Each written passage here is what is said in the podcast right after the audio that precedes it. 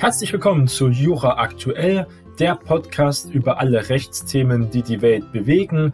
Jeden Montag und Freitag eine neue Folge von Jonas Neubert.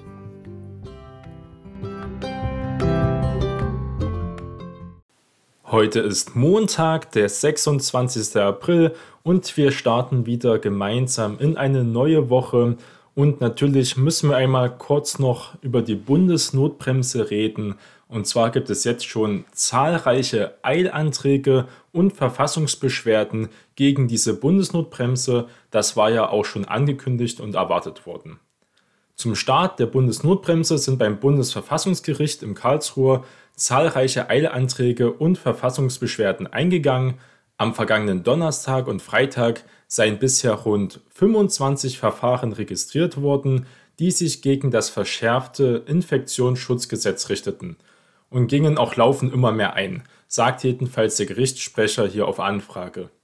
Der überwiegende Teil der Klagen richtet sich gegen das gesamte Maßnahmenpaket und jetzt nicht einfach für separate Maßnahmen. Unter den Klägern seien natürlich viele Anwaltsvertreter, aber auch Bundestagsabgeordnete, sogar auch einer von der SPD. Wann es erste Entscheidungen gibt, sei noch nicht abzusehen.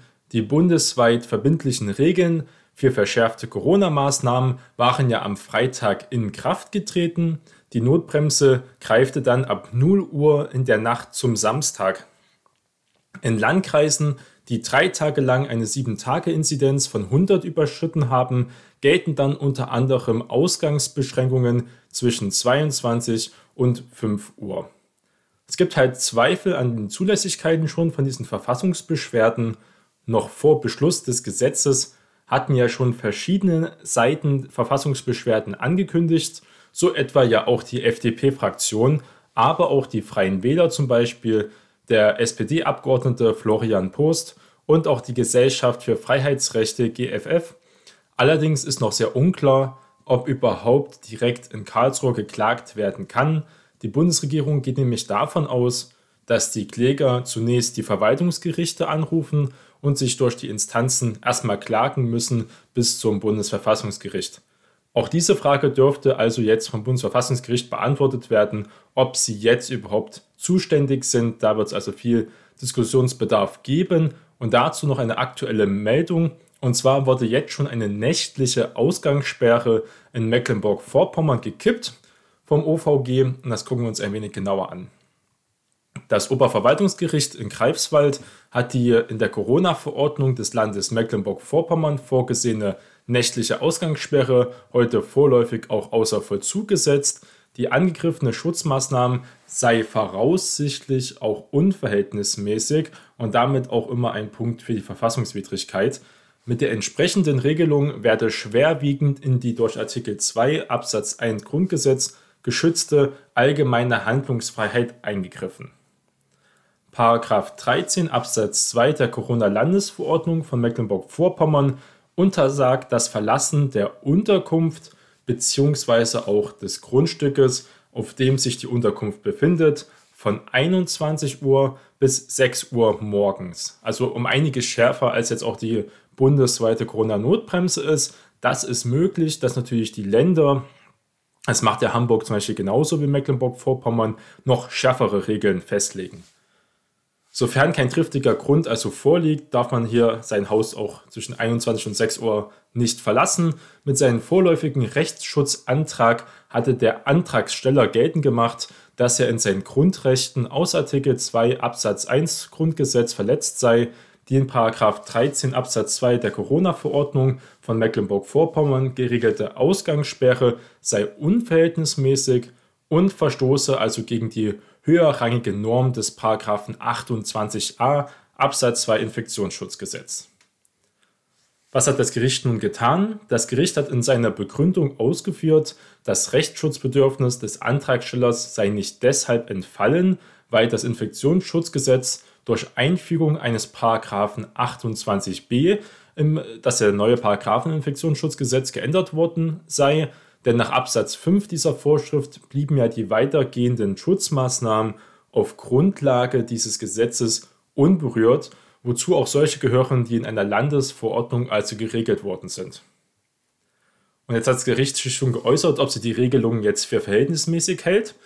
Insbesondere erweise sich diese angegriffene Norm des 13 Absatz 2 der Corona-Verordnung in Mecklenburg-Vorpommern. Das kann man also jetzt nicht einfach auf die Bundesnotbremse oder auf seine Landesverordnungen beziehen, sondern wirklich ganz konkret um die Verordnung von Mecklenburg-Vorpommern beziehungsweise die darin geregelte Schutzmaßnahmen einer nächtlichen Ausgangsbeschränkung als voraussichtlich unverhältnismäßig. Denn, jetzt kommt die Begründung, sie sei nicht erforderlich und auch nicht angemessen. Diese Erforderlichkeit und die Angemessenheit sind ganz wichtige Punkte im Staatsrecht.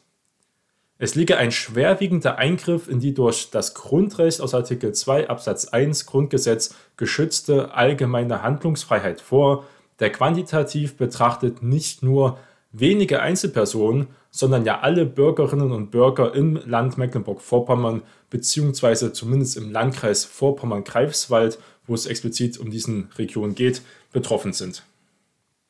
Die Ausgangssperre gebe es also nicht deshalb, weil sich Personen bei einem Aufenthalt im Freien mit dem Coronavirus anstecken könnten, Vielmehr habe der Verordnungsgeber Ansteckungen bei Besuchen in anderen Haushalten, insbesondere bei nächtlichen Feiern mit Teilnehmerinnen und Teilnehmern aus mehreren Haushalten ja verhindern wollen.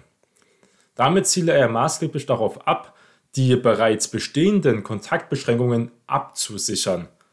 Einer mittels Ausgangssprengung zusätzlich bzw. nochmaligen gesetzlichen Untersagung von Zusammenkünften über die erlaubte Personenanzahl hinausgehen. Bedürfe es aber halt nicht, ist ja ganz klar geregelt, wie viele Haushalte sich also treffen können.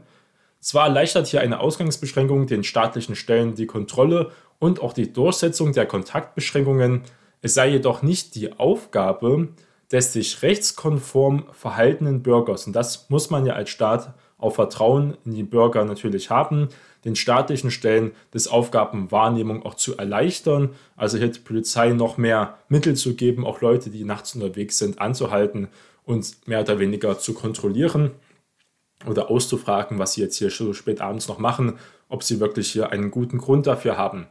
Und das ist wirklich, hat das Oberverwaltungsgericht ja schon sehr gut auf den Punkt gebracht. Solche ähnlichen Klagen und Begründungen sind sehr wahrscheinlich. Nicht umsonst ist diese nächtliche Ausgangssperre extrem umstritten und da werden wir also noch viele, viele Urteile dazu sehen. Aber genug mit diesen Themen, wollen wir wieder über andere Themen reden, die ein bisschen untergehen in der Diskussion. Und zwar gibt es neue Transparenzregeln im Bundestag. Und das ist ja eine Regel, und zwar wegen der Lobbyarbeit, aber besonders auch wegen Korruptionsaffären zum Beispiel, die besonders ja die CDU und CSU betroffen haben. Nach mehreren Korruption, Verdachtsfällen auch in der CDU und CSU-Fraktion zeichnet sich im Bundestag eine breite Mehrheit für schärfere Transparenzregeln ab.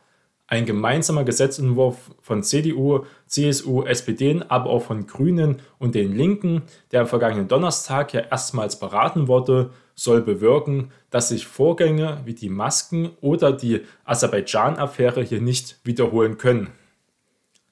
Also es geht hier um Lobbyarbeit und auch Annahme von Geldspenden und das soll also künftig verboten werden.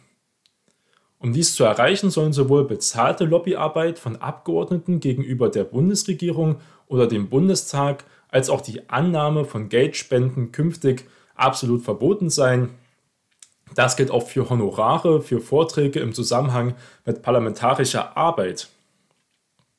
Nebeneinkünfte sind künftig schon ab 1000 Euro im Monat oder 3000 Euro im Jahr anzugeben. Beteiligungen an Kapital wie auch an Personengesellschaften müssen bereits ab 5%, davor waren es 25%. Welcher Politiker hat denn 25% an einer ähm, Kapitalgesellschaft oder an einer Aktiengesellschaft zum Beispiel? Sogar 5% ist ja noch relativ hoch, je nachdem, was es für ein Unternehmen ist. Wenn es vielleicht nur ein Startup ist, wäre das möglich und die müssen dann jedenfalls angezeigt und veröffentlicht werden.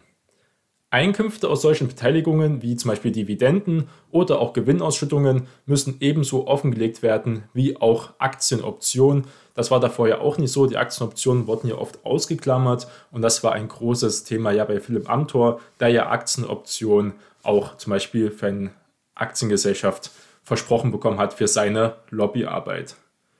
Die CDU-Fraktion entschuldigt sich abermals, der CDU-Abgeordnete Patrick Schnieder und sein CSU-Kollege Michael Frieser entschuldigen sich ausdrücklich bei den anderen Fraktionen. Das Fehlverhalten ihrer ehemaligen Fraktionsmitgliedern habe den gesamten Bundestag und allen Abgeordneten geschadet und damit auch der parlamentarischen Demokratie, sagt jedenfalls Herr Schnieder. Das tut mir sehr leid und das beschämt uns und darum bitte ich auch um Entschuldigung. Und der CSU-Kollege Frieser betonte, wenn die neuen Regeln auch gelten, kann sich aber wirklich auch niemand mehr herausreden und hoffen wir mal für alle, dass es wirklich so ist. Das Gesetz findet also eine sehr breite Mehrheit, nur die FDP hat sich also ein wenig dagegen gestellt. Diese neuen Regeln sind also nicht mehr und nicht weniger als eine kleine Revolution im Parlamentsrecht, sagt jedenfalls Matthias Bartke von der SPD. Die erste parlamentarische Geschäftsführerin der Grünen-Fraktion, Britta Hasselmann, nannte es richtig und auch notwendig, jetzt zu handeln. Das Vertrauen der Bürger in die Demokratie müsse auch zurückgewonnen werden. Das Vertrauen in Politik ist ja nachhaltig gestört, sagt auch Friedrich Stratzmann von der Linken und sagt weiter, dieser Entwurf ist im Großen betrachtet ein guter Schritt in die richtige Richtung. Deswegen trage ihn die Linke auch mit. Haselmann und Stratzmann forderten aber auch Nachbesserungen, etwa beim Tatbestand der Abgeordnetenbestechung. Da ist auch noch ein wenig Luft.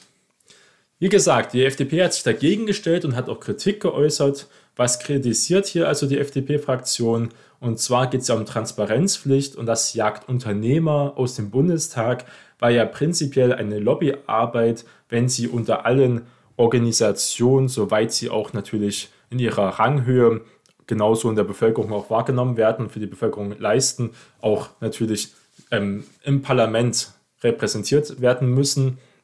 Und die FDP-Fraktion begrüßt zwar ebenfalls, dass der Bundestag nach den Affären um ehemalige Unionsabgeordnete wie zum Beispiel Georg Nüßlein oder auch Mark Hauptmann strenge Regeln bekommen soll. Ihr erster parlamentarischer Geschäftsführer Marco Buschmann kritisierte aber als schlimmsten Mangel, dass bei Nebentätigkeiten der Gewinn vor Steuern transparent gemacht werden soll. Dies sei geeignet, die Unternehmer, die wir hier im Parlament haben wollen, aus dem Parlament auch rauszujagen, weil die wollen das natürlich nicht veröffentlichen. Man kann natürlich auch den Gewinn nachsteuern zum Beispiel machen. Das wäre ja eine bisschen realere Aussage, weil natürlich Gewinn vor Steuern wird um einiges größer sein als die Gewinn nachsteuern. Wir haben ja relativ hohe Steuersätze auch natürlich in diesen Bereichen. Das ist ein Punkt, den man also angehen kann, das stimmt. Man kann natürlich auch Steuern absetzen und könnte gucken, wie dann wirklich die Jahresbilanz mit aussieht, aber auch weitgehend ein guter Schritt. Und das letzte Thema für die heutige Sendung ist auch wieder im Bundestag entschieden worden. Und zwar geht es um ein verschärftes IT-Sicherheitsgesetz. Also eine Neuregelung. Und das ist auch ein wenig untergegangen, jedenfalls in der Presse. Der Bundestag hat nämlich am vergangenen Freitag ein zweites IT-Sicherheitsgesetz beschlossen, das unter anderem wichtige Infrastruktur wie Mobilfunk und auch Energienetze schützen soll. Zu den Neuerungen gehört auch, dass das Bundesinnenministerium den Einsatz sicherheitsrelevanter Komponenten also verbieten kann. Also ganz, wenn man über Huawei zum Beispiel nachdenkt, über diese Diskussion, wenn der Hersteller von der Regierung eines anderen Landes, das war bei Huawei ja die kommunistische Regierung von China, kontrolliert wird oder bereits auch schon an gefährlichen Aktivitäten beteiligt war. Also dann doch relativ klar, in welche Richtung es hier gehen soll. Gucken wir uns das mal ein bisschen genauer an.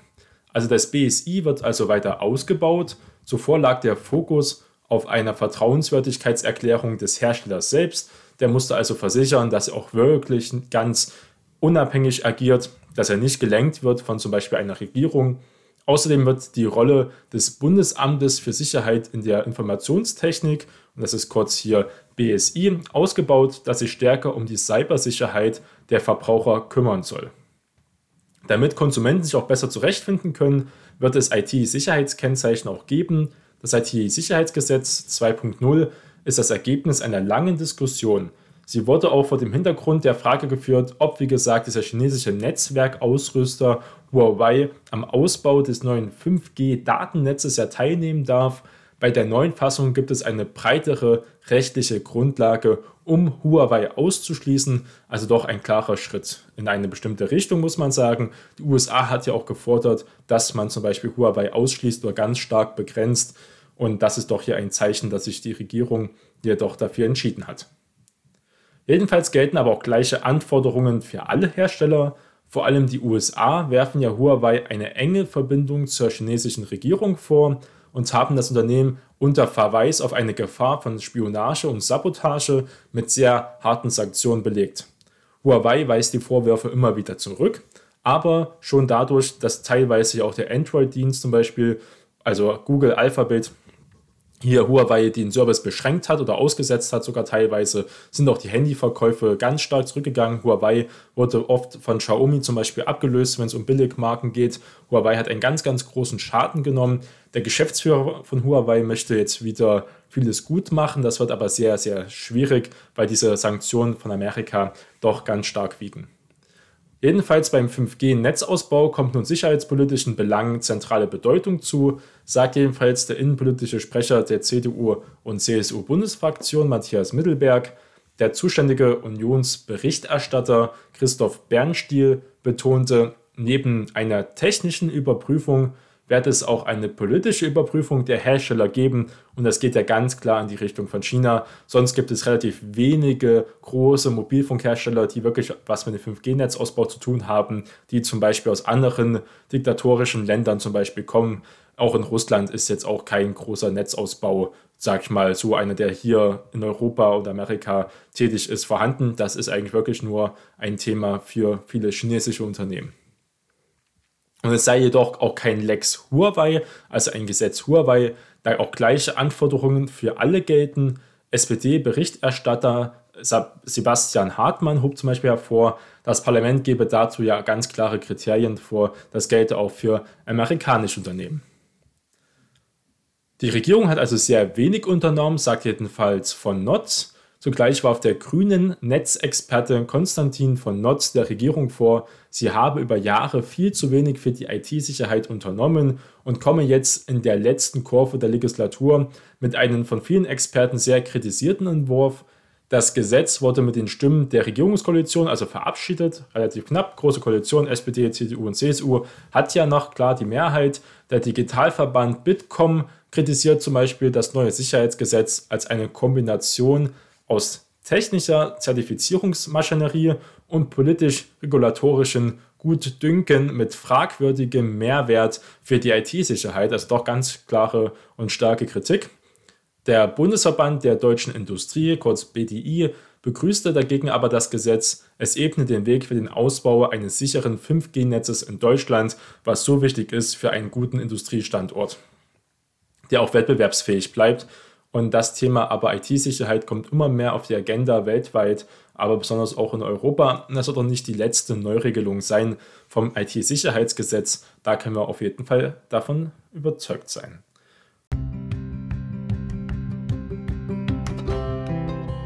Das war die heutige Jura aktuell Folge. Bleiben Sie neugierig. Bis zum nächsten Mal. Ihr Jonas Neubert.